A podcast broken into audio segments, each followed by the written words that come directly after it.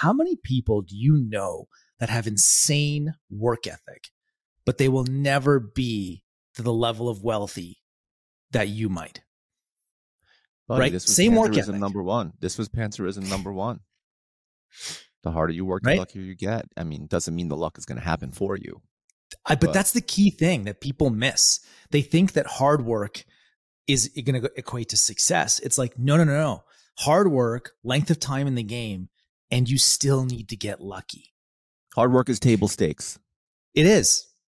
It all started with a rumor, a whisper about a private WhatsApp chat where nine figure entrepreneurs swapped insights, information, and deals behind closed doors.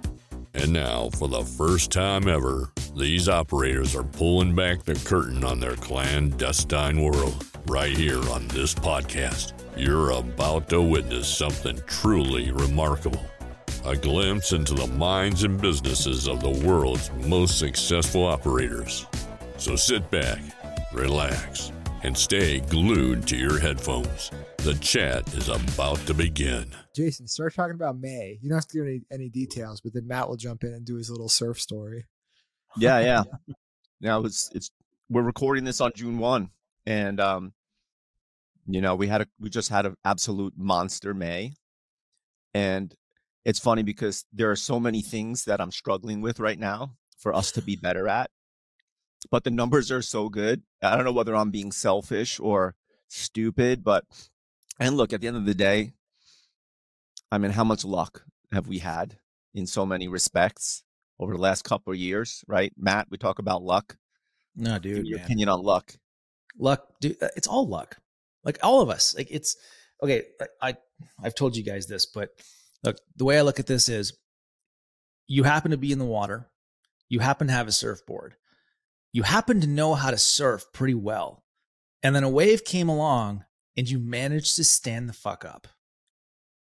That's business. Like that's success in business to a t. And anybody who says like, no, no, it's because I'm an awesome surfer, it's like, no, because any good surfer knows that like you're sitting in the water for hours waiting for the damn wave. That's how it works. And Matt, what I love about that is, yeah, you could be a great surfer, and you you did catch a great wave, but any surfer worth the salt would have caught that wave too, right? It's just Right. that most of us are sitting in traffic on the 405 and not playing in Santa Monica. So You know, it's like Jason, you had a banger May, dude, but like you got a killer product. You happen to get Gordon Ramsay. Like you happen to have like this this monster thing called Roadshow. Like you just you happen to have a set of ingredients that you guys have executed to the best of your ability on. Fucking kudos to you, man. Like you have to celebrate that too. Celebrate the luck. yeah, I tweeted out once that like it was all luck, and people get so mad, right? Because I like know. They're like, no, luck is preparation meeting opportunity and your ability to seize it. I'm like, yeah, man, It's sure. off. It's all that type of shit. You know, hard, we all work hard, right? Uh, but if you can't just throw your hands up and be like, nah, man, I'm super lucky, then I don't want to hang out with you, right? You know, I don't buy that. I I think I've actually written a thread on this on the whole luck thing, and like you can, there is no super successful person out there that luck wasn't the major thing, because like how many people do you know, like Jason coming out of the banking world, how many people do you know that have insane work ethic, but they will never be to the level of wealthy that you might. Buddy, Right? This was Same work ethic. number one. This was Panzerism number one. The harder you work, Right? the luckier you get. I mean, doesn't mean the luck is going to happen for you. I, but But- that's the key thing that people miss. They think that hard work is it going to equate to success. It's like, no, no, no, no. Hard work, length of time in the game, and you still need to get lucky. Hard work is table stakes. It is. 100%. Yeah, you know, I think the biggest thing that like, for unlocking luck that I found in my life is just understanding the possibilities, right? Because I, I go mm-hmm. back to middle school or high school, and there was kids who worked way fucking harder and were way smarter, and they were on some sort of. They're like, yeah, I'm going to go to college, and then I'm going to be an accountant, and then I'm going to do this stuff, right? But they're on like a path because they, they they didn't know that Shopify was going to be a thing, and you could sell shit on the internet, people are going to buy it. Like they just never had that that knowledge, right? Like that like that that little alternative path. They were following the best playbook that they knew, but that it reaches a local maximum of like, look, you're an awesome account, you make three hundred thousand dollars a year, but you're not Jason Panzer who's doing seven figure every every single day in May. That bastard, right? Uh, it's just, awesome to see though, man. Like this is look the the the I think like the time in the game, like it's time in the oven is what I tell my team all the time. Like that you can't it takes it takes a certain amount of time to have a baby. Like I got so many analogies for this that like you just can't force some of this shit to happen. That you know, Jason, you guys like you know, Hexclad hasn't been at this. We've gone over it, like hasn't been at it in so many years, but you've still been at it long enough, and you've been taking enough shots that it, like some of them hit, and it builds momentum, and like. okay, yeah. So, so Matt and Jason, uh, we're gonna have a guest on the podcast. She's a listener of the podcast, and a couple episodes ago, I let people DM me if they made it to the end. I took like 40 or 50 calls. It was a mistake. I'm not going to do that for a long time. But what, uh, you know, one person I talked to, I'm not going to blow the brand up, but um, founded it 18 years ago, bootstrapped, only owner. Okay. Uh, wow. Started as a, a, uh, wholesale only baby brand, right? You know, some point in the early 2010s, she said, fuck wholesale, shuts it all down to zero, right? Cuts her only revenue source down to zero. And she's like, wow. I'm going to launch a website. Like, and now it's a nine figure brand, crushing it, still hasn't taken investment, owns the whole fucking thing. She's drinking a beer on the call with me. She's just like wow. a, a, a tough, badass lady. And uh, if you asked her, I mean, I don't know her opinions on luck. We'll get her on. She'll talk about that. But but t- like time years, in, man. Yeah, time in the game. She was doing it before Shopify was a company, right? She was like she's seen 2008. She's seen everything, uh, and now we can look at her success and be like, oh, that's awesome, good for you. Do you know how many low points I bet there was in that 18 year journey? Like t- the decision to cut your revenue down to zero because you don't like wholesale anymore, like it takes a, a special type of freak to make it in and you know uh, it's not even e-commerce or d2c it's just brand building right? The reason why i love consumer is the diversity of founders right? There's people there's investment bankers and lawyers there's there's trash men there, and there's just there's just so much sacrifice that goes into it so. Dude you know it's uh it's so rare to meet a founder who's willing to burn their own house down like that's that's such a what a characteristic, man. Like to meet somebody to have we should definitely have her on because like someone who is willing to burn their own house down because they know that they can build a better one. Oh my god, does that take balls? Yeah, I mean, like I mean, wow. this is like staring staring down the hordes. Like, now I'm gonna win this battle, right? And yeah, fucking, you know, that's off. impressive, man. Super cool. But anyway, episode eight, guys. I don't know how much of that's going to get cut out. Uh, the Operators Podcast, brought to you by this North might be episode as, seven. Finn, Finn told me. Finn told me he's going to release a, a bonus episode next week. He told me it's eight. Okay. So we'll see. Uh, so episode seven, episode eight, who knows? The prompt this week is we're actually it was a great build up. We talked about how awesome it is, how lucky we are, how successful we are. Now we're going to talk about the worst things we've ever done with our businesses. So the most wasted money, the dumbest ideas, the worst hires. We're just going to go through all of the bad shit and we're still here, right? We still survived. We're still in business to make everyone just feel a little bit better about themselves. So anyone want to go first? Do you guys want to hear about my biggest mistakes? I want yours first. I want to feel good first. okay so the worst thing to ever happen to the company, and this is controversial. I'm going to talk about it. Um, we had to work with authorities, so this is a legal matter, but we sponsor a lot of YouTubers. Okay, and the way we sponsor them is we give them money, we give them product, and we say, hey, shoot a video, release it whenever. We'll talk to you later. We never know what people are going to do. Okay. Some guy decided to crash an airplane on purpose and he faked the whole story about uh like he was he was dumping his friend's ashes or there was like a like a whole backstory or whatever and it ended up that like a bunch of pilots saw it and they're like, yeah, no fucking way. This guy crashed an airplane on purpose. And at the very beginning of the video, he's like, this is brought to you by Ridge Wallet, like whatever. Uh, Oh my god. I mean, yeah. And so anyway, the, the FAA got involved. We, we handed over all documents. I'm totally in compliance. Like, eh, I, the reason why I'm not in handcuffs, we had no idea he was going to do that, right? But let me just talk about the shitstorm that that floods in when somebody does that with your name attached. We're talking people made response videos, you know, everything, right? Um, luckily, nobody got hurt. Luckily, he didn't start a fire. He like he's going to jail for tampering with a crime scene or whatever. Um, but yeah, that was probably like the biggest oh shit movement. It's it's back in the news recently uh, because he got sentenced to 20 years in prison. Um, but yeah, so For that, was that? that was y- what happened was he crashed the airplane, which actually is technically not illegal. I think you're like allowed to do that, but he lied to investigators and then he chopped the airplane up and he threw it in the ocean. So like, he, oh my god, yeah, he you can't make this up. Yeah he had he hid evidence from from the FBI or whatever. Um, Well, that'll do it. I can go, Jason, or you can. I, No, hit it, Matt. Uh, all right. Worst idea. Definitely. Okay, so I'll, I got so many, man. Like so many. I've been at this a while, so like so many. Um, I'll give it. I'm gonna go with the current companies though, not my previous one. I did this thing called fuck up nights a while ago. That was fun, right? Like you actually have to get up and say like the your biggest fuck up. Um, okay, so current company. When we so like go pre Lomi, we were just Pela case.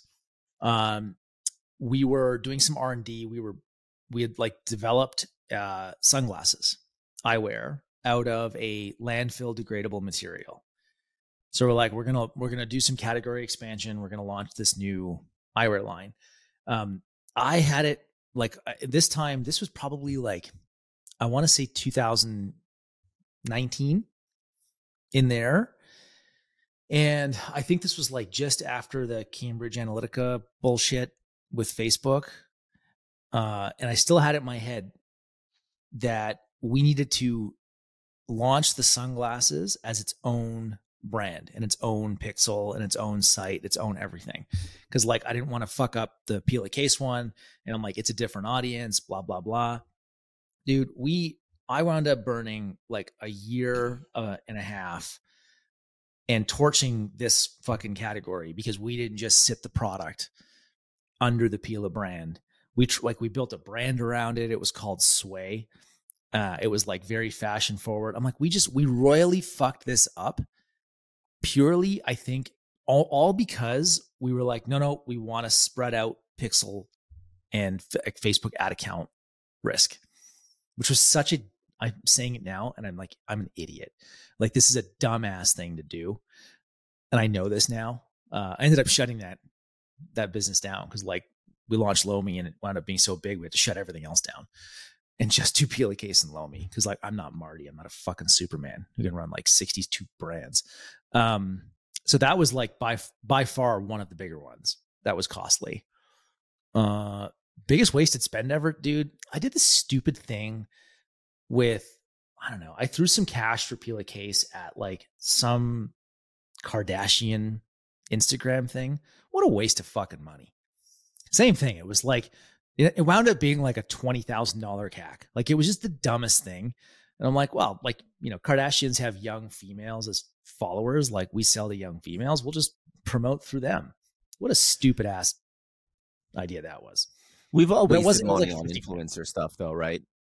Like we've It's all wasted so money easy. on that. It's very easy to waste money. I think Sean, Sean has done a really good job being a CPM arbitrager, or at least having goals and and achieving those goals. But we talked about it. Influencer is like a it's like a venture capital portfolio. There's going to be losers in it. yeah, Yeah, it's a- you're not it- wrong. Yeah, and and you if you get excited about something, that's when you lose money, right? It's the same thing with private equity or venture capital. Like if you're if you're a fan of somebody and you're like, we have to work together, we have to get this thing done. Uh, it doesn't mean that you, their audience is going to like your thing, right? And it's really hard for people to separate that out. Um, you know, and like I'm an idiot too, guys. Like that, you know, our our you guys know this, but like uh, our biggest investors is Marcy Venture Partners, which is Jay Z, Jay Brown, and Larry Marcus. It's like I, I've sat with Jay Brown and like talked about, you know, influencer, celebrity endorsement, like, and he has looked me in the face. This is the guy that runs Roc Nation. He's looked me in the face and said, like, almost none of them work. like, like, and multiple times he like stared at me and said, "Don't do it." Almost none of them work. Oh, yeah, because for, for, every for every Casamigos or, or the Rocks alcohol brand or whatever, there's literally thousands of other ones you've never heard of, right? Yeah. So yeah, it's rare. I want to hear about these sunglasses. Are you ever going to bring them back under under Pela case? Uh, so I might. We've even got like I've got blue light glasses that I wear, right? That these are ours. Um, I do want to bring them back under the Pela case because I'm kind of in like we're I'm spending some more time on that brand now, and it's mostly going to be it's a product development exercise now. Like we ignored it for two years while we built Lomi, and now I'm like, shit, we gotta we gotta like launch some product here. We haven't done anything with this brand in two years. Yeah, Matt. I mean, we'll, Jason, we'll, we'll, get to you. I bet you got a spicy one. So so so keep it keep it in your head. Uh, but Matt, this is good for the like the operator's audience, right? Almost no 2.0 D2C brands, right? Like the Away era, the Allbirds era, have a second hero product. Yep. And I think that's because of the way the Facebook Pixel was designed to work. It finds people who are looking for wallets or phone cases or whatever. When you add mm-hmm. a second data point, it confuses the hell out of it. And that's why Dude. there hasn't been a successful new age brand to go into two categories. Uh, I think you were just really early figuring out that, like, yeah, the second pixel would have been better. Uh, unfortunately, it failed. it just, so, it was such a, it was just like poor. I, I do think that, like, some part it was just poor strategy for sure. Um, and I, I just think that like we just mistimed a bunch of things, right? Like things we just didn't know. Um, the space is also hard. Like eyewear is very hard. Uh, like it's super personal. It's tough to do online. Um, we just like we, you know what it is, man. I, let's go back to your previous comment. Like when you fall in love with something, it's a bad investment. Like we loved the material and the R and D. We're like, shit, this is super cool. Like this is awesome. This has never been done before. Let's go do that. When that was probably not the right first category for us to expand into. Yeah, I everyone always tells me, "Oh, how come Ridge doesn't do sunglasses?" And I'm like, "Well, sunglasses are incredibly seasonal. Like the way it fits on your face is important. You yeah. know, so I think yeah. there's all those things are super true. Uh, dude, people clown on private equity groups who do a little bit of everything. They'll have a, you know, uh, a, a, real estate play. They'll have a fast casual restaurant. They'll have a D2C brand and they'll have like a septic company, right? And it's like, what's the synergy there? It's like, no, there's no synergy. There's just all good investments. Like we're just the working the calendar, man. It's like yeah. they're working the calendar. They're like, I got one that's good in February, March. I got another one that's killing it in July. like that's yeah. all it is.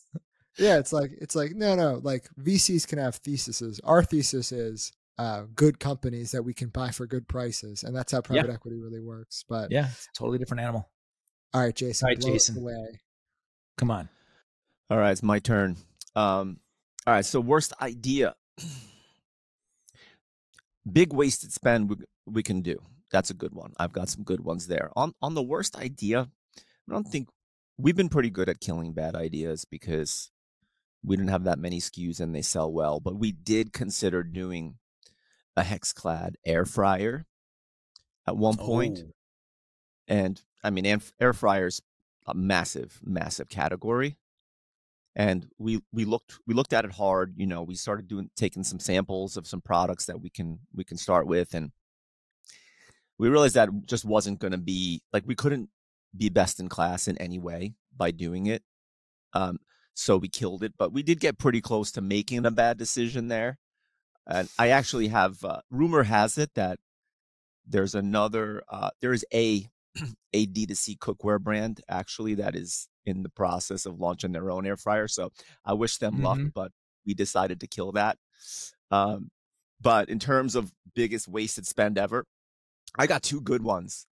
Um, and they're both related to Google. And this goes back to 2021 when I didn't know what the fuck I was doing. And we, you know, we were leaning on a lot of agencies and contractors, and you know, they were all working hard and were pretty good, but there were some really bad decisions. When we launched Gordon Ramsay, we, uh, we got talked into doing the YouTube masthead um, for like 200k to announce the launch, and we really had no way of understanding whether that was good or not, and we just like literally just rolled the dice and said, "Fine, do it."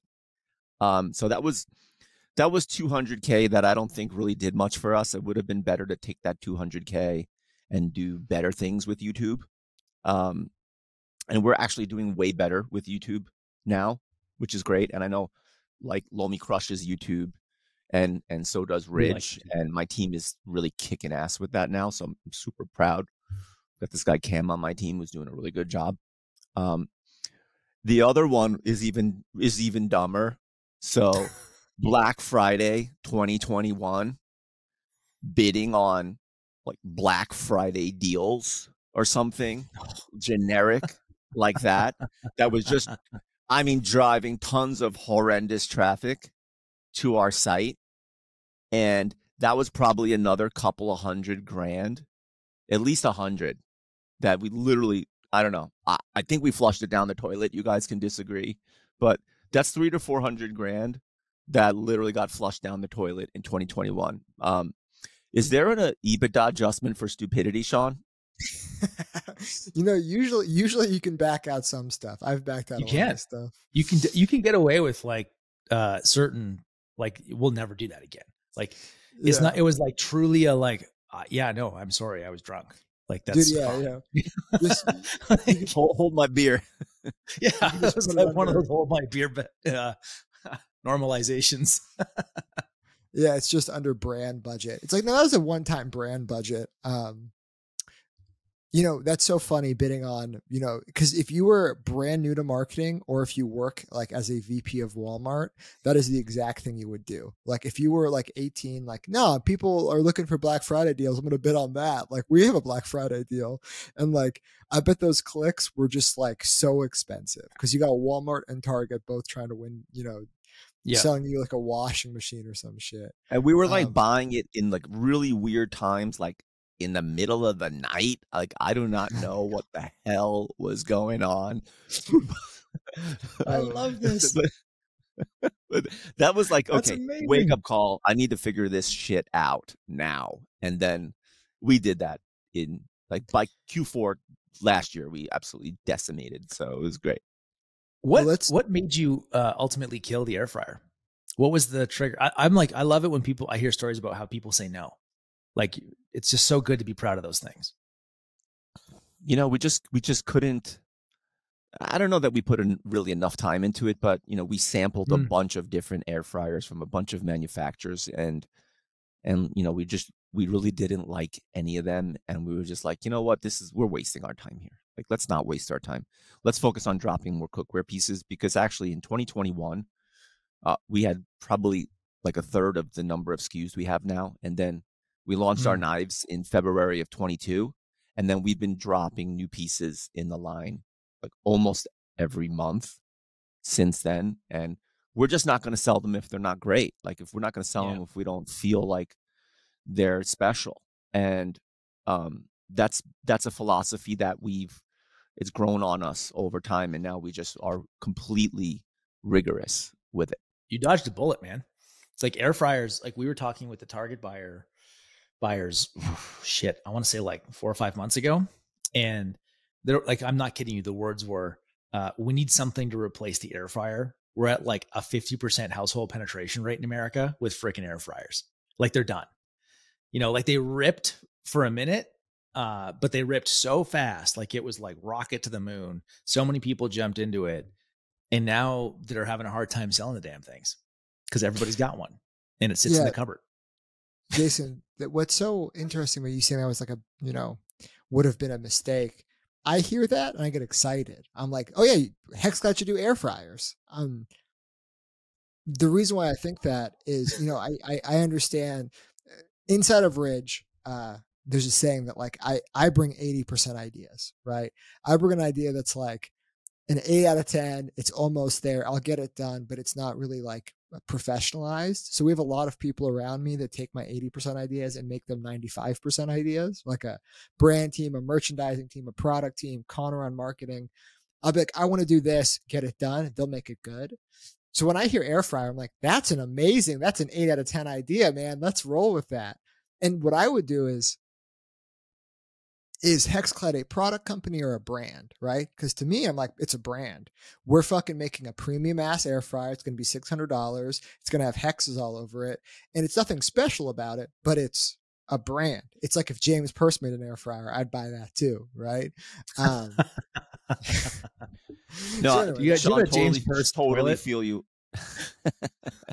Sean, totally feel you on that one. Um, and we do look at a lot of things that way like you know we have our brand but we do we do also feel like on top of our brand we're very focused on um, creating products or selling products that we think are are special and unique and highly differentiated. Um, that that said there there may be a couple things like that coming down the pike for sure sean. Hell yeah. Yeah uh appliance is also so different too right? It's hard. Like you're getting into mechanics and electronics and like it's a whole other world than than what you're doing now. Like, uh, kudos to you. That's freaking, dude. It takes it takes so much more work to say no. it's like looking at acquisitions, right? Sean looks at mm-hmm. acquisitions. Mm-hmm. Um, I'm an M and A guy, so I'm always curious about acquisitions. And uh, there's a really interesting one that I was literally just talking to someone about an hour ago, and it's like we don't have the time. Now, this business is is like nine figures in revenue 20% EBITDA margins. It's it's very interesting. I'm like, but do we want to do we want to pay a big price and have to deal with all that when you know we're up 110% in May mm. on our own? No, no. You should you should finish the meal in front of you, right? When that when that growth ends up going to two percent, three percent year over year, that's when you start getting your second plate at the buffet, right? But uh you That's got, a frankincense got, right there, boys. That's a frankincense. That? Finish the meal in front of you. That was so wise. I've just, I mean, I, I've been so guilty of that, right? I, my eyes are way bigger than my stomach, and I sometimes just got to shut up and just eat the meal in front of me. Um, but let's let's save the audience a ton of money real quick. Uh, Jason, you did a YouTube. You called it a masthead buy. That's typically a yeah. homepage takeover. Is that what you're talking about? Yeah, yeah. Yep. This is just a PSA for everyone listening. Never do that. Amazon, Walmart, Target, YouTube, they'll all try to sell you homepage ad space. Just d- never do it. It Best Buy, like all of them do it. Yeah, unless you have ulterior motives, right? Typically, what they'll do is they will increase, like a Best Buy of the world, and this is just throwing it out there. I don't know if it's true or not. Don't get mad at me or sue me, Best Buy. What they'll do is they'll be like, yeah, we will buy more from you if you commit to giving our digital ad space 10% of it or whatever, because they want to show investors or presidents or vice presidents investment and growth in a- advertising dollars, right? And they just trade you margin or bigger POs to get that done. Uh, so unless you have ulterior motives, unless there's somebody making you do it, literally it's never driven a sale ever. Just don't don't do that. it's very expensive display advertising without targeting, right? Because you got to think why why does Facebook ads or YouTube ads work? And it's because there's targeting involved. You can be people that are in segment or you can be people that are buy your demos or whatever. They don't really do that when it comes to Amazon homepage. They're just going to show everyone who shows up mm. there. And a lot of those people blindness, bro. They're there to buy diapers. They like they don't want all the other stuff is annoying, gets in their way, right? Um, so anyway, we just saved everybody millions of dollars. Yep. Listen to Sean. Don't do what Jason did. we, we got a we got a lot of friends who've who've who've fallen for that. But basically, when a brand's growing really fast, they get approached by all of these like very sexy opportunities, right? You'll have like, you know, vice presidents of NBC Universal or Amazon or Target calling you up, taking you out to dinner, being like, we're going to put together a brand building package, the same type of package Apple would have or Lululemon would have. And it might get you excited. And you're like, yeah, I am one of those brands now. Dude, they are, they are just trying to, to fucking steal from you. Uh, just stick to, stick to what worked. Nitty gritty Facebook ads fight about you know cost caps or some bullshit. Don't fall into those traps. Yeah the diversified spend thing is like such an easy one to fall into especially when you're growing fast. You think like that's the best place to put money and uh, sean you've like said this in the chat so many times. It's like until you're at max scale on whatever channel you're in like until you've hit the the like that point of diminishing return you should never spend a dollar outside of that channel. Dude and then yeah even this is a good Northbeam moment. So Northbeam sponsored this. I have been accused of shilling Northbeam too hard, so they only get a little bit of a plug. but, uh, but yeah, you said until you reach the point of diminishing returns for for each ad dollar. Let's explain exactly what that means, right? So, you know, the more money you spend, efficiency will go down, right? That's a, that's a rule of God until you reach maybe a, a, blitzkrieg level scale where you're everywhere and then the dollars don't do anything. But if you go from spending $1,000 in Facebook to $10,000 in Facebook, you expect the return to go down slightly, right? And when you go from 10,000 to 2 million, it should still go down a little bit, right? So what Matt's saying is until you reach a point where the, you know, the diminishing return is so great that it can't be made up for in a, you know, the it's fallen off so far that it's finally caught other channels. That's when you start looking at other channels, right? Yeah, it's incremental st- gross margin dollars. Like when yeah. you can when you spend a dollar in uh, ad platform, in this case, and it cannot generate positive gross margin dollars like in any reasonable time frame, you've reached the maximum for that channel. And it could be a local maximum. So like it could just be that your current way of spending in that channel needs to change. Or it could just be that like, yeah, you just can't feed Facebook more than 500 grand a day outside of like certain periods. Like it, yeah. it just, it depends, right? But yeah, you don't diversify until you test the upper bound of that. Yeah. You should try to raise the ceiling to to raise that local maximum, yes. right? So you should get better at creative, better at product, better at whatever. Uh, but then really, you know, don't try to spend money on Twitter ads or whatever until you are really fucking burning out Facebook. Then use Northbeam, figure out what, what the incremental dollars are from each different channel. But you can, my biggest regret, one of them, I really wish I would have just spent more money on Facebook when it was easier. Uh, dude, I couldn't agree more. 2017. I wish I was just like punch drunk and in love with Facebook and just like dump dumping as much money, emptying my fucking accounts, like just pouring it in. Whoops. Yeah, I'm pulling up Facebook stock. I wish I would have just. I was yeah, just looking at our spend in May, and we're like two thirds Facebook, two thirds Meta. Yeah, yeah. I mean, it makes sense, Jason, at your size. Like that actually makes a ton of sense now. Um, like your awareness is at a level where like your Facebook is such a good demand capture tool. That makes complete sense.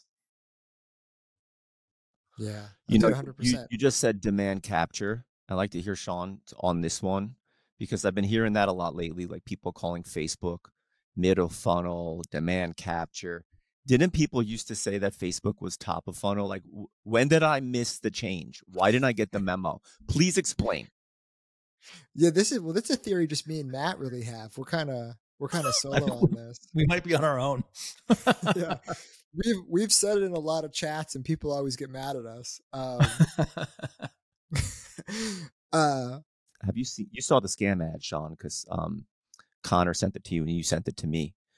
Um, there are these these scam ads. People are hijacking Facebook accounts and running these crazy like scam giveaway ads with Gordon Ramsay fucking out of control. Fucking out. How many control. now? Like ninety new ones a day. Holy shit! Spinning these things up. I was on Dude, the phone with our rep yesterday. PR? Have you tried? Have you thought of that? Can you turn this into a PR story where like you guys actually make good on a whole bunch of these fake giveaways. And then you seriously, and then you go to like the New York Times with like the Gordon angle, and it's like this thing is blowing up so much that people decided to impersonate Gordon. And like we didn't, we felt bad. We wanted to make good by all these people. Turn it into a fucking win. Get get mainstream media. It's, to, a- like, it's actually very heroes. interesting. But would you are you going to send? Would you send out a couple thousand lomies? If I could Would get like that? massive amounts of PR, yeah. Like massive Yeah. amounts.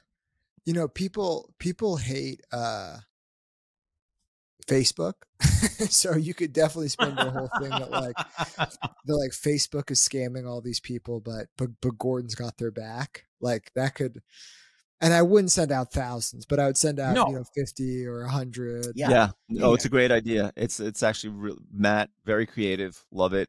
Definitely going to talk about it. Um, in Facebook's defense, I was on a call with them yesterday, and they appear to be trying hard to to figure this out. I, I'm pretty surprised that they don't have some AI that just like shuts all this stuff down immediately. It just doesn't make any sense to me.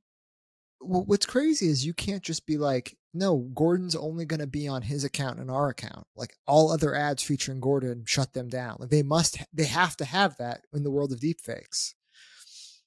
It's scary Yeah. they don't. Ask them how they handle Apple. Because you know what doesn't happen to Apple? That. Yeah, good point. well, we also are. scary. We also. I saw an email. We are a. I think we're a top fifty in terms of spend on Facebook. We're still recording, so don't say how much you spent, but we can take it offline. Um, Yeah, yeah. But they say top fifty. I believe that, Jason. I think that it depends on time of year, right? So like um in like January, you probably aren't because all the health people will. Like the the dick pills and supplements folks will show up and like the, and gym members whatever. They just spend such an obscene amount for 30 days. But I bet you yeah, that wouldn't surprise me. That like when you're out of travel season, when you're into shopping, like that you are in the top 50. That that would not blow me away. Is that that handsome devil, Mike Beckham? Mike Beckham showing up? I am here. I have survived the monsoon, gentlemen. I've never been, I have never driven in heavier rain. It is a, s- it was like a biblical flood that just opened up on Oklahoma, and I have emerged victorious. All right, Mike, you're you're so loud, dude. Dor- I don't Dorothy. understand. We saw Dorothy fly by the window with Toto. Mike Mike Okay. showed up to the Am I s- operators podcast after fighting God. That's basically what he just said. well, here's here's the ironic ironic part. The the ironic part is I went to visit a uh, they're they're making the movie Twisters. You guys remember the movie Twister? No. Yeah, yeah. They're making a sequel here in Oklahoma because of course this is what we do here. And I spent like the you know a couple hours ago I was on set seeing like all these buildings that they've built just to be blown up basically in the filming of the movie. Um, and then I got to experience firsthand the wrath of nature. But like the mailman, I'm here, boys. I, I don't know what I missed. I really I trust Northbeam because I know the rigor of their analytics. Like they don't uh they don't compromise. They don't they don't cut corners. And having come from a finance background and being a numbers guy, I know that all models are wrong, but theirs is going to be the least wrong because of that level of of rigor. It's like there's a trust when you're dealing with something with a model. Um, the math behind it, the rigor. There's like a million shortcuts that can be taken. I just I know them from for a long time, and I then that's why I like I trust that they are they're putting the level of analytic. It's like Hexclad um, reduce releasing a new product. We're just not going to do it unless it's great, unless it's innovative, unless it's special, and that and that's that's the approach over at Northbeam. So that's why we really really trust the platform. you are wasting a fuck ton of money by not using Northbeam. That's my my totally unbiased opinion about this is that you know, we'll spend a million dollars on on Twitter this quarter. I only feel comfortable doing that because of what Northbeam tells me, right? I can apples to apples compare a Northbeam, or sorry, inside a Northbeam, a Twitter click versus a Facebook click, right? I can see the value, how it changes over five days, seven days.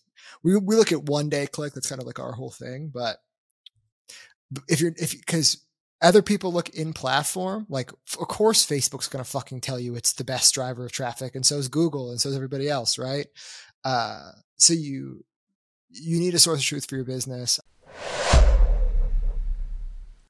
All right. Jason just asked, when did Facebook stop being demand generation and started being demand capturing? What, at what point? He's like, did I miss the memo? Did you guys get a text from Zuck? Like, what happened?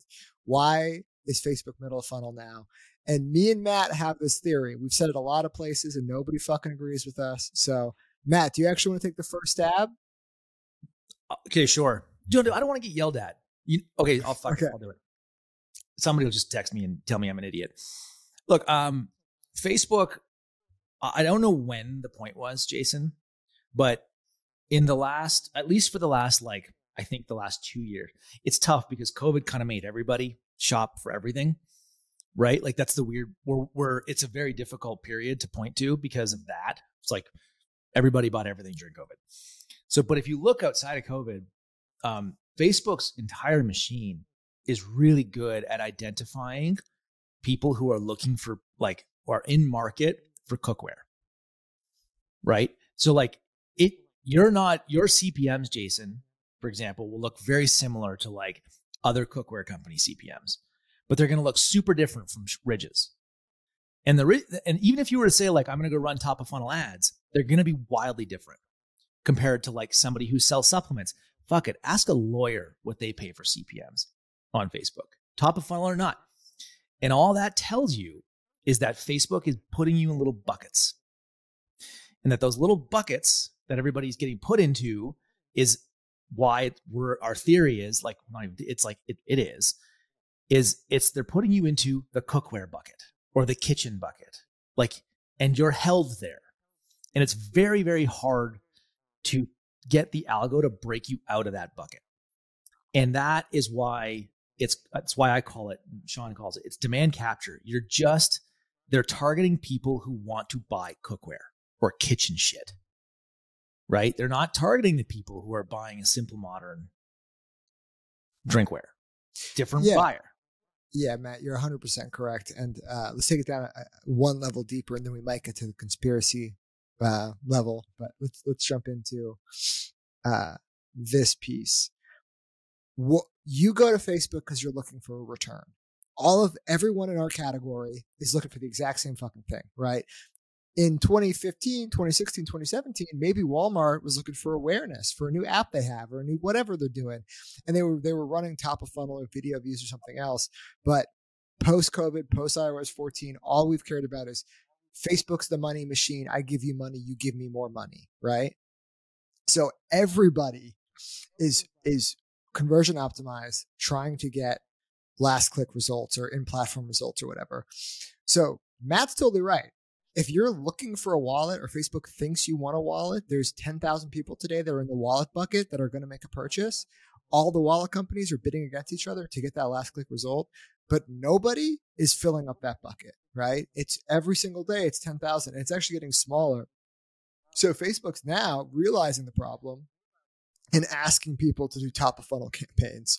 And when you're a big spender, they're coming to you, be like, you should run awareness or video views or whatever, because nobody's filling that bucket. So, what actually generates the demand? Why is wallets a horrible fucking category? Because all of us have wallet pixels on our website, right? The 10 or 20 wallet brands or whatever.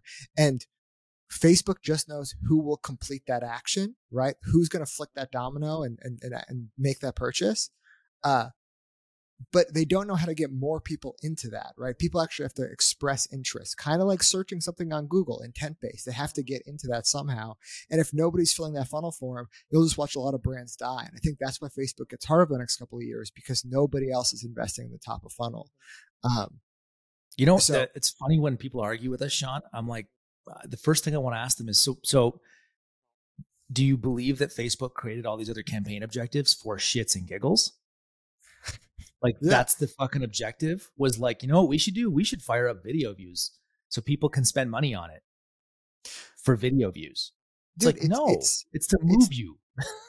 yeah, it's it's the coal burning problem, right? Like, you know, the world will not uh, get rid of greenhouse gases or burning coal or whatever until China and India do it, but they're not going to do it because it's cheaper. so it's like you know, it's there's there's no point doing anything in in industrialized society if people are still burning coal in Africa, India, or China, or, or emerging markets, right? And the reason why I make that analogy is it's the exact same thing. Everyone's looking for the money machine to work, but they're sitting around being like, the money machine's getting worse. The solution is we all have to invest money in top of funnel, right? Ridge did that with influencer campaigns or word of mouth because we have millions of wallets out there. Uh, but nobody else is is doing that, and that's why it's going to continue to get harder. There's less fish in the sea. There's less people looking for wallets, and the reason why I know me and Matt are right, and if you're listening to this and you think we're wrong, I'm going to say, fuck you. Stop listening to my podcast. No, no, no, tell us so we can get smarter. Don't listen to Sean. yeah. Yeah. Uh, the reason why I know this is right is Facebook has a metric that they don't share externally. It's called uh, share of voice, right? So they they they put you in little buckets. They'll give you five or six or seven or eight or ten different advertisers to compare, and they'll tell you your spend versus their spend, right? And they put it all together, and it's like, yeah, this is roughly who's spending the most, right? And, and that's your share of voice. Uh, our share of voice was 90 plus percent, right? But as we pull back on Facebook as a channel, right? Because we don't want to play this fucking game anymore, uh, our share of voice goes down. And that's where I know everyone else is really suffering because now they're they're they're having to generate their own demand or whatever. And we're just having the best year ever. Highest efficiency, highest sales, just fucking cruising. And I know everyone else is suffering. So anyway. I'll every time I talk to you about this stuff, I want to cut spend. Like every time I talk to you, I want to cut spend. And you told me something earlier this year, which which we did, which is like, let's reduce our overall spend in kind of non-sale period, non-demand periods. But then there are certain times when, you know, you really hit step on the gas, and that that's what we did in May. We were pretty good about laying off the gas in March through like mid-April, but we stepped on the gas in uh, in May and it worked. It crushed. So it's now like, what do I do in June? It's like June is gonna be hard. June is a harder month in general for us. So it's like, man, I'm really tempted to call the team and be like, we need to cut spend drastically in June and just like see what happens. You know, it's the nice thing, Jason, too, is like you get really nice baselines when you do this stuff too. It's not like you need to do it forever, right? Mhm. But like, it- it- it's because uh, the funny thing is when you challenge someone, any any media buyer is going to hate you for saying that cut spend, right? Because their job is to spend media dollars, but the right thing for the business is to actually figure out like how does the business work with the like the least amount of spend? Like what is the baseline? How much organic how much word of mouth how much how much of this shit is just powering the machine and, well, and it's impossible to know, right? It's impossible to even know what the lift you're getting is if you don't know what the baseline is, right, Matt? yeah so like it's just weird that people aren't willing to like test some of this stuff we're willing to test creative and landing pages we'll pour fucking major bucks into all this stuff but nobody's willing to just like not spend the money and see what happens Right. And we did it on Amazon.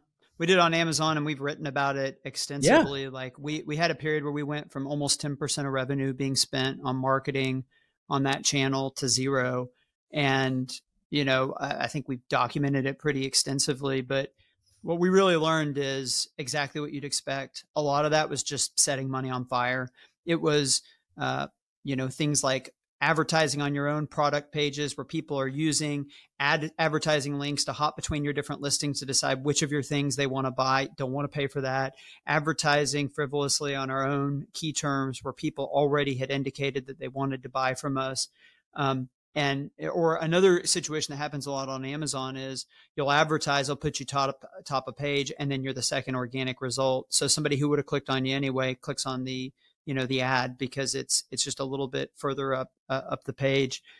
Um, and i think where we came out to is like there were some really good in that platform. There's some really good ways where you can use ads to drive incrementality.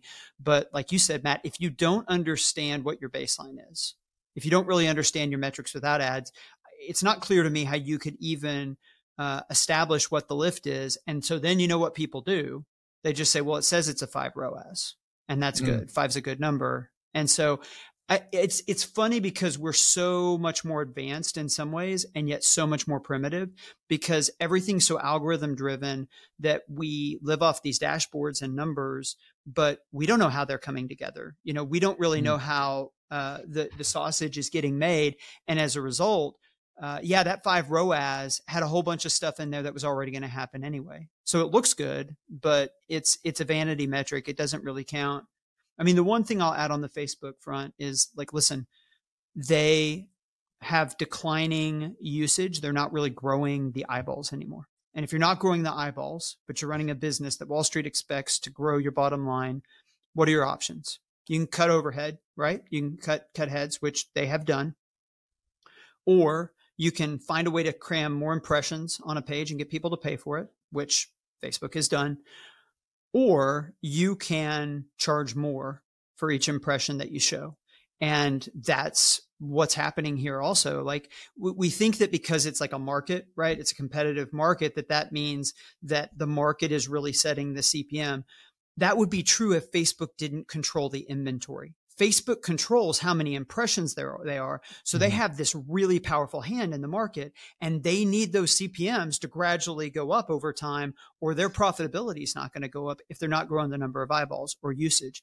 So that's part of why the money machine's not working as well. Facebook's got to take a bigger toll. They're a business. They've got to grow their bottom line. And so the the perverse incentive, like in one way, Facebook and, and the advertising platforms, they're incentivized to help businesses win, and that's great. The perverse incentive is that they're kind of incentivized to help us just enough, right? Like there's no reason for companies advertising on Facebook to get a three row ROAS if you can get them to spend at a two and a half. And there's no reason to give them a two and a half if you can get them to spend at a 2.25. And so Facebook doesn't have a lot of incentive to help, you know, your brand or my brand hit a blowout ROAS. Doesn't make them bad, just makes them a company. But people need to realize that. Mike, I I have a lot to say. There's a lot of I agree with. Uh, the first thing is let's go back to Jason cutting spend. The uh, rule zero for a company is spend money when people want to buy. Right? Why do the dick pill companies Matt was talking about spend in January? It's because that's when people want to buy. They don't spend in October, right?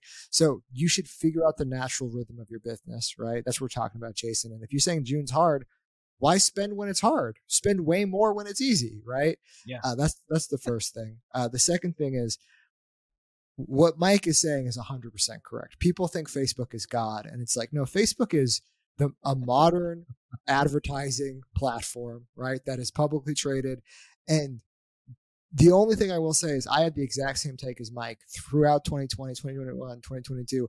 I gave speeches about it and everyone fucking threw eggs at me because I was I was predicting the fucking the, the decline of the big beast. But what I will say now is Facebook, I've never seen a company committed to getting better, right? They are so committed right now. And you're totally right. They've added everyone on earth. How are they going to add more people? They're not, right? But what they are going to do is steal usage away from TikTok, from YouTube, and from TV. I do think people will spend more time in that platform over time. There'll be more ads, but you're totally right. It's a race to the bottom. They want people to spend at a 1.1x. Can you Yeah. survive at a 1.1x? No, probably not, right? They will find people who can. They will spend until So what about the ad- argument? What about the argument that we don't want to cut too much because we've got to keep traffic coming, you know, getting people in the funnel to maximize Q4? But Do I you think Jason, think- that's a, that's a consideration window question, and that's brand by brand. Yeah. Do you think someone getting an impression in June is going to remember that and consider it all the way until December? What, eh, eh, Jason, what did you have for, to eat three days ago, dude? it's like, it's like, no, our brains, our brains suck at that. What you should do is spend a fuck ton of money in October. Yeah, I I, agree with that. But Matt, you Lomi must have a, a pretty long consideration period too, um, because we Like do we we have six a months long consideration year? period. Yeah. Well, our AOV is similar to yours, right? Like your four or five, six hundred dollar purchases. So like people really think about it. Um, well, not all of them. I would say like twenty percent of our customers just buy when they find out about it. It's like bucket, just buy it. Um, but most are like long consideration windows. It's actually why I like objectives that aren't purchase conversion, like OCPM, right? Because I can go on YouTube and I can run CPV and I can get people to like I, I posted this in another chat that Sean and I are like I can get people to watch a two minute video for like a, f- a fraction of a penny. Like a, like that's it, a fraction of a penny. And I can get them to watch a two minute video.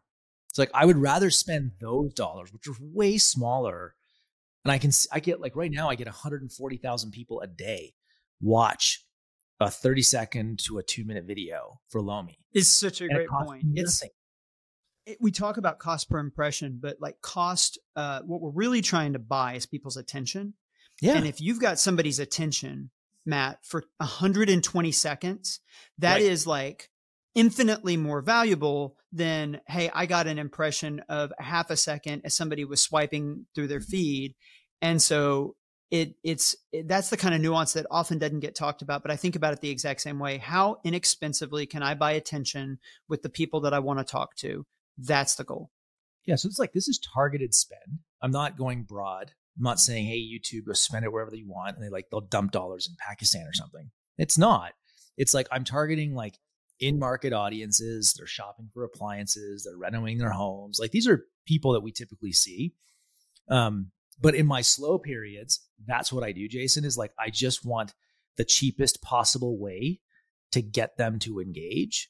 And I think like the thing with conversion optimized ads is like we're going for the click and the buy. So the algorithm is looking for people who are clicking and buying. That's what makes them so expensive. But like warm warm it up with other objectives. Move them over over time. It's way yeah. cheaper and I'll just I'll just add that media buyers tend to be win more type of people, right? Yep. Like like they like they have no frame of reference if a 13x ROAS or a 2x ROAS is good, right? It's it's just whoever they talk to. And Jason, your business could run into 10x ROAS, like just because of how special you guys are, right? But you have a media buyer who's used to working on something like Ridge, and he's running a 2x ROAS, and he's like, guys, we're at 4x, we're crushing it. And right. by, by win more, I mean, they'll keep their foot on the gas all the way until they like, they have to lap opponents or whatever. But a win is a win. 51% beats 49. Um, you know, I, I, uh, Sean, I don't know if you and I have spoken about this, but like in the land of meta ads, I also sometimes wonder if on a category by category level that they actually have like what they would consider a good ROAS. Like the platform has decided that, you know, if you're selling wallets, it's like you, I can get you a 1.1. Just say thank you.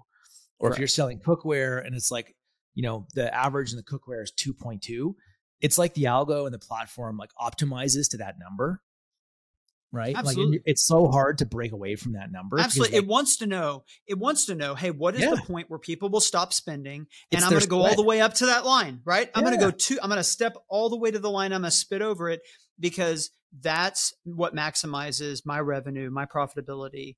That's their spread. That's my job. That's their yeah, margin. Absolutely. Right. Now, now, now we're getting into conspiracy theory territory. I met a guy two years ago who ran 300 Facebook ad accounts, and he's like, he showed me a spreadsheet. He's like, I did the math. He's like, he's like, Facebook just wants a certain dollar amount per click. He's like, he's like, we can talk about increasing our click through rate all the time, right? Everyone wants a higher click through rate. It's better at whatever. He's like, I have found uh, statistical significance that increased click through rates have higher CPMs. Why would that be? Right. So if you think about that, what that means is Facebook's still charging the exact same amount per click. You could run a horrible fucking ad, but you get a lower CPM than if you run a amazing ad with a high click through rate, you get a very high CPM. And he's like, because Facebook really just wants a certain amount of money for every person leaving the platform. That was that was his thesis he showed me, and that's conspiracy theory territory. That it doesn't matter what you do, you're paying a click for a click for a click. Can I give you another but weird I don't even how is that even conspiracy theory? Like, I mean, that's gotta be the model, right? We project we're going to have 8.5 billion hours of people on the site, and we need to monetize it at this rate in order to hit the projections that we have. And so uh, we know that people will, on average, spend this much time, and when they leave, you know, we need to get this much back, or the numbers don't work. I mean, isn't well, that the business model? yeah, but yeah, Mike. So think think about that through the frame of the entire marketing industry that's telling you to test creative, test audiences, test Sure. landing page, and it's like, no, dude, Facebook just like, no, all clicks are three dollars today for you. It doesn't matter what you do. Run any The better you are at the job, the more we will charge you. Right? Yeah. Um, I'll give you a weird Matt, one. Um, so I do have a. And this is like I, I know it and I've seen it. I, I do know a company who has a room with computers in it, many of them, like hundreds. Um, each one is on its own internet connection and its own IP address, VPN to a different place in the world, and they run their ad accounts. There's separate ad accounts on each machine. And their Because- theory. Go ahead. Oh, oh, I was just gonna, I was gonna get to the theory. No, I'd love to hear from from you.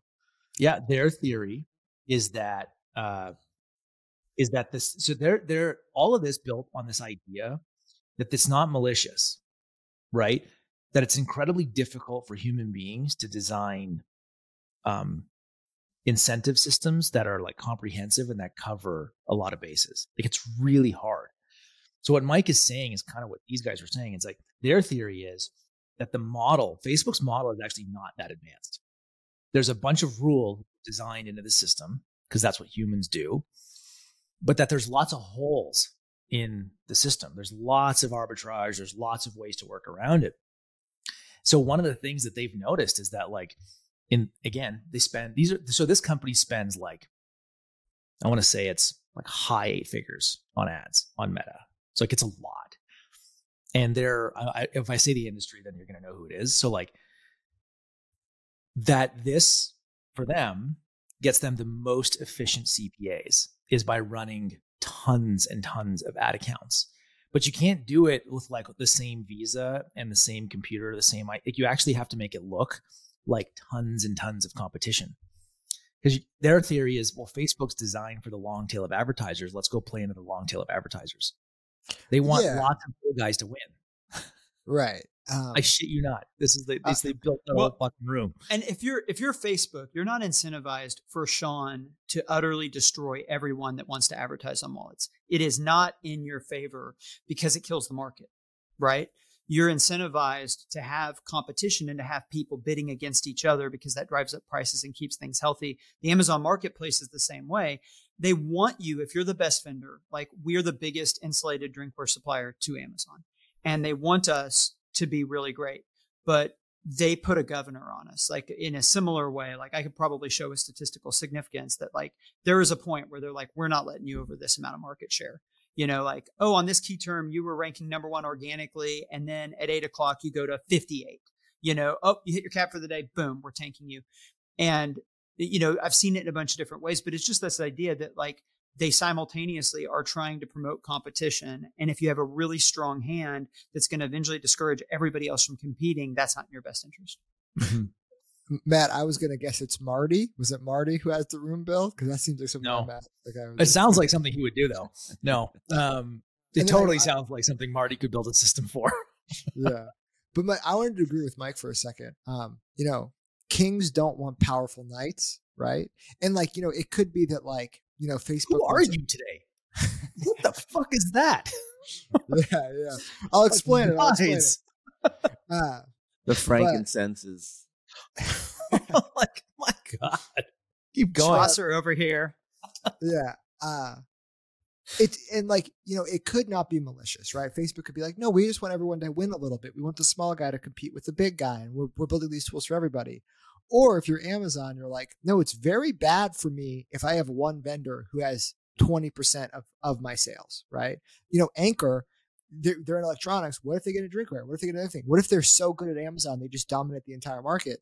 And now Amazon's actually the anchor store. That's very bad for Amazon, right? So, so mm-hmm. you know, Amazon is, is is the king. We fucking we we all play on his land, but he doesn't want powerful knights, right?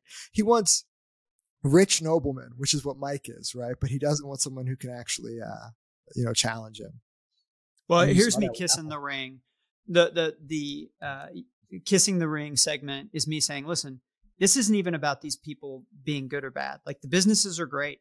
They're impre- they're impressive, incredible what they've built. It's just if you're going to play in this space, you need to understand what game everybody you're working with is playing and how they win, and then map how you win in a way that also coincides with them winning. Because anytime your interests run counter, I mean, listen, I'm really proud of the company we've built. If my interests and Amazon interests run counter, guess who's going to win? Right? Mm. Like if my interests and Facebook's interests run counter, who's going to win? Exactly. Well, okay, maybe Hexclad will take them down. Who knows? But I just think being good at the game starts with understanding what game is everybody at the table playing and what does it look like for them to win and how do I win within that? Because that's like skiing downhill as opposed to running uphill if you're doing something.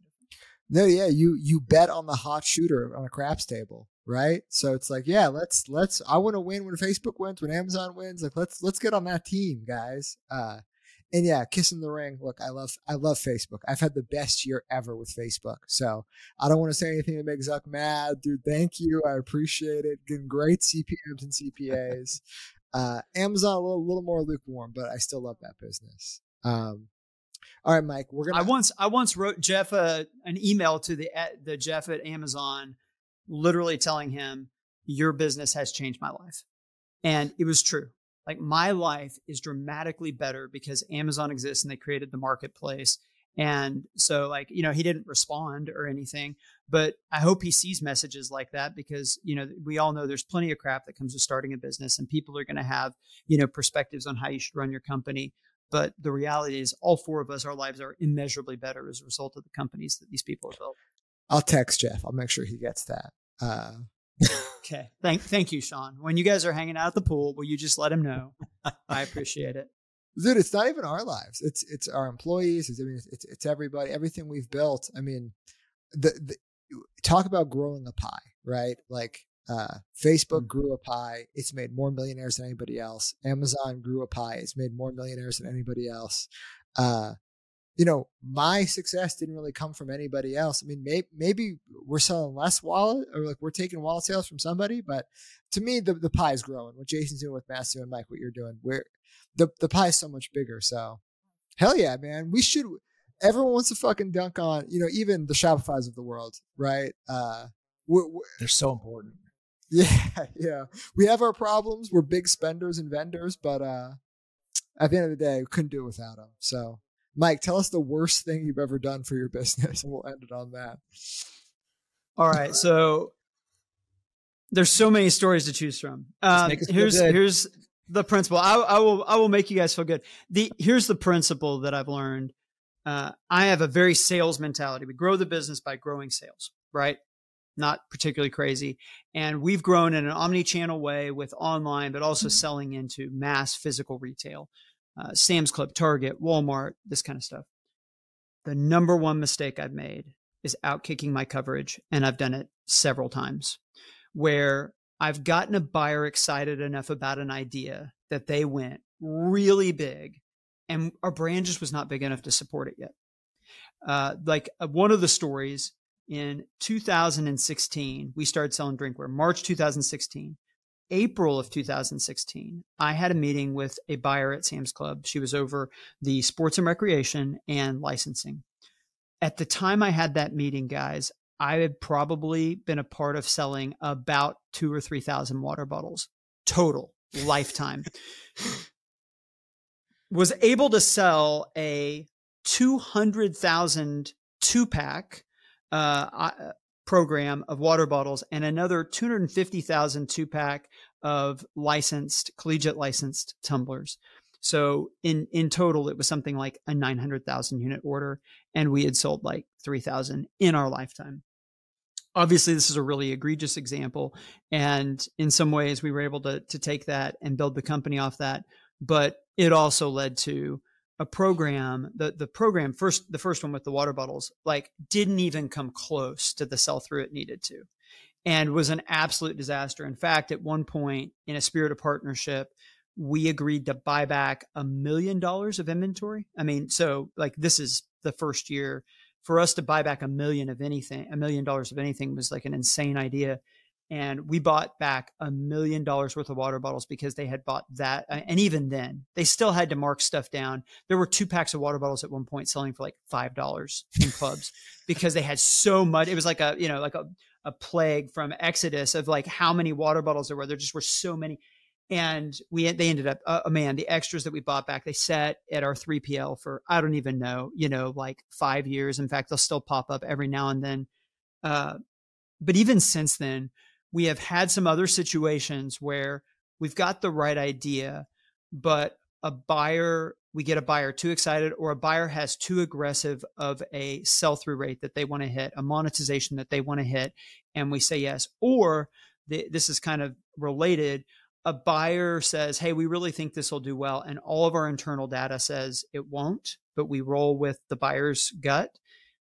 Almost every time that's gone poorly. And what I've really learned is you want to grow, you want to be aggressive in in selling, but you have to be realistic about where you are as a brand. I talk to just like you guys, I talk to a lot of people in our space, especially people that the idea of getting into mass retail or getting into retail is an attractive idea of here's how we're going to we're going to grow. And quite frankly, a lot of them are just not ready yet. The brand is just not at a place where they're going to be able to hit the numbers and the sell through, and they're more likely to have a bad experience than a good experience, even if they can convince a buyer to put it on shelves. And this is the, you know, the the truth about mass retail is don't do it until you're ready, because if you do, you'll end up losing money and it'll be a bad experience for you. So learn from me, stupid over here. Don't outkick your coverage. Be realistic about where your brand's at and what you can sell uh, and gradually lean into it. And then over time, you can build something really special. That was great, Mike. Uh, quick question Does the buyer ever take responsibility when they say they want something and it doesn't sell? Uh, the the best one, the best ones do. The best ones really do. I mean, sometimes, sometimes no, but the best ones, the best ones really do, and really do have a partnership mentality but they're also like eh, kind of think of the buyer the buyers are amazing people but they work for a corporation and the corporation mm-hmm. it cares about the bottom line and the corporation's perspective is always going to be that it's your fault when things don't go as planned uh, unless proven otherwise and so you just have to be prepared for it that it's it's part of the game and the way it works a lot of times is like let's say you sell an end cap for the summer and the end cap goes live and uh, something happens like a bunch of stores don't set it on time, don't put it out on time. Well, the the retailer's now like, hey, we've got to do some markdowns because we've got to sell through it by this period. And so we need some money. And you say, well, it's not really our fault, right? Like, hey, stores did not get this product out and we can't control that. And when it was out, it sold really well. It would have sold through. Um, and the buyer says, that's fine. But to give you the same program next summer, I'm going to need some money. And so you say, okay, well, maybe we do need to give them some markdown funding because that's that's the way that the game the game is played. So it's but but the best buyers really are partnership mentality. Guys, that's next week's episode. We're gonna go through all of the terminology of oh, wholesale because yeah. yeah, like so so Mike just said markdown funding what I understand that to mean is Target is going to mark down. I'm just picking on Target. I'm not saying Target did this for you, but Target is going to mark down your item, and then you have to pay them to offset that discount. That's uh, it. Yeah, and and and Mike's like, hey, but guys, this is your fault. They're like, we don't care. You're going to pay us for the discount. Um, what what Ridge has and what we do because we're trying to be a premium brand uh, or perceived as a premium brand is instead of letting people discount, we will buy back any inventory. Um, mm-hmm. So that that's made it really easy to go into any wholesaler because we're like, hey, if it doesn't sell, we'll just buy it back from you. Like, there's no risk for you. Yeah, um, guaranteed um, sale. They love those deals. Yeah. Mm-hmm. yeah, but it's really hard to do when you're a new company or you're counting on the money from it, trying to make a profit on wholesale, or shipping five hundred thousand units like Mike did. you can't just eat that. Um, we want to thank Northbeam for sponsoring us in this week's Deep End. Uh, I, uh, you can you can DM Jason and he'll take a call with you. So Jason, it's so nice if you to volunteer. Next week's Matt. Week after that's Mike. Uh, this has been awesome, guys. Operators podcast. I'm glad Marty's not here anymore, uh, and I get to I get to be back on the pod with my friends. It's good to have you back, last man. time. Yep. Welcome back.